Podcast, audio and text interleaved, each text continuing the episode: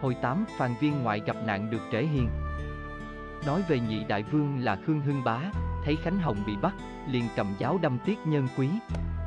Nhân quý lấy kích gạt mạnh một cái, Hưng Bá chịu không nổi té nhào xuống ngựa, Trang Đinh bắt trói điệu về.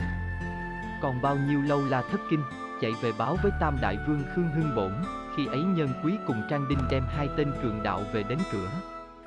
Phan Hồng Hải mừng rỡ nói rằng xin ân nhân hãy trị tội chúng nó, nhân quý nói, hãy đem hai thằng này trói ở thính đường, để tôi đến sao huyệt.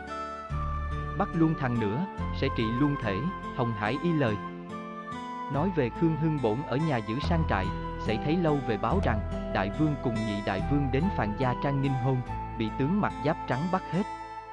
Hưng Bổn nghe báo cả giận, cầm thương lên ngựa, kéo lâu la xuống núi, mới đi được hai ba dặm, bỗng thấy lâu la đến báo, tướng giáp trắng đã đến đây.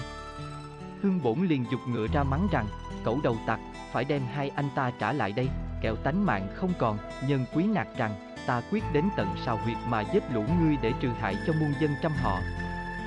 Hương bổn cả giận dục ngựa đâm nhân quý.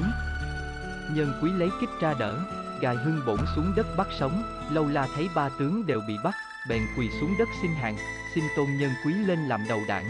Nhân quý nói, ta đường đường dũng sĩ, há làm điều vô sĩ ấy sao? Nay ta không giết các ngươi làm gì, song phải về thiêu hủy sơn trại, cải tà quy chính, kiếm kế khác làm ăn, nếu còn giữ thói ấy, ta sẽ giết hết. Chúng lâu la nghe nói, đều kéo nhau về trại, phân phát tài sản, thiêu hủy sơn trại, rồi phân đi tứ tán, còn nhân quý dẫn hưng bổn về nhà Hồng Hải. Hồng Hải kêu Trang Đinh, truyền đem ba tên cường đạo ra đập chết. Nhân quý cản lại và hỏi ba người rằng, ngày nay bị bắt, các ngươi đã biết hối chưa? Ba người đều thưa, như đại nhân tha tội, anh em tôi xin cải tà quy chánh, nhân quý nói, như ba ngươi khứng cùng ta kết làm anh em, xuống long môn đầu quân, thì ta sẽ tha, ba người đều nói, đại nhân rộng ân như vậy, vậy bọn tôi đâu dám chối từ, nhân quý liền mở trói tha cho ba người rồi cùng nhau thi lễ.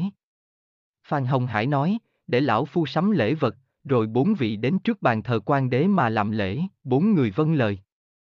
Làm lễ xong, Hồng Hải đặt tiệc ăn mừng.